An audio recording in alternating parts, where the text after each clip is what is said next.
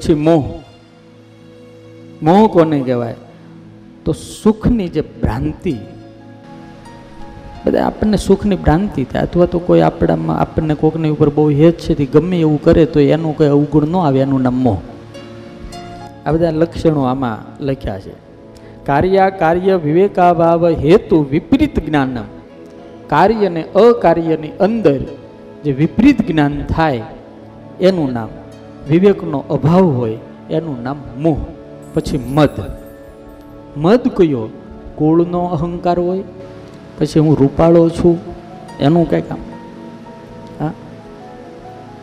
એનું હોય, પછી મારી પાસે સત્તા છે, સંપત્તિ છે, હું હોશિયાર છું, વિદ્યા મારી પાસે છે, એનો જે અહંકાર હોય, એમાંથી જે ઉલ્લાસ જન્મે, એમાંથી જે આનંદ જન્મે, એનું નામ મદ. જન્મે છે તો ઉલ્લાસ જ. જન્મે છે તો આનંદ, સુખ જન્મે છે. રૂપનું સુખ હોય છે, વિદ્યાનું સુખ હોય છે, સત્તાનું સુખ હોય છે, સંપત્તિનું સુખ હોય છે, પણ એમાંથી જે જન્મતો જે ઉલ્લાસ છે એ જે મદ છે. એ મારા અને તમારા પતનનું કારણ છે. હનુમાનજી મહારાજમાં નથી. આ કાંઈ નથી. કે એના જેવી શક્તિ કોની? એના જેટલી સામર્થ્ય કોની? એના જેટલી વિદ્યા કોની, એના જેટલું ચતુર કોણ? પણ મધ જરાય નથી. અને છેલ્લું છે મત્સર. મત્સર કોને કહેવાય? કે આપણાથી મોટો હોય.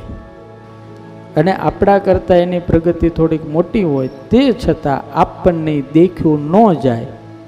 અને એના સદગુણ અને એના સત્કાર્યની અંદર પણ મને તમને દુર્ગુણ જોવાનું જે ગમે, એનું નામ મત્સર.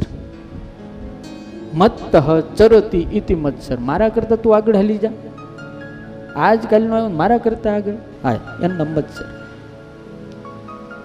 જે લોકો સત્તામાંથી નીકળી ગયા હોય, પછી જે સત્તામાં આવે ને એનું બધી ઈર્ષાદ કર્યા કરે. ગાળો દીધા કરે. હેરાન જ કર્યા કરે. હા? બળ્યા જ કરે, બળ્યા જ કરે. એનું નામ મત્સર કહેવાય. તુલસીદાસજી કહે છે, પ્રભુ, મારા વિકાર અને મારો ક્લેશ તમે હરી લો કર્યા દાદાને રોજ પ્રાર્થના કરજો. આમાંથી અમને બચાવો અને આમાંથી જેટલા બચ્યું એટલા આપણે સુખી થશું.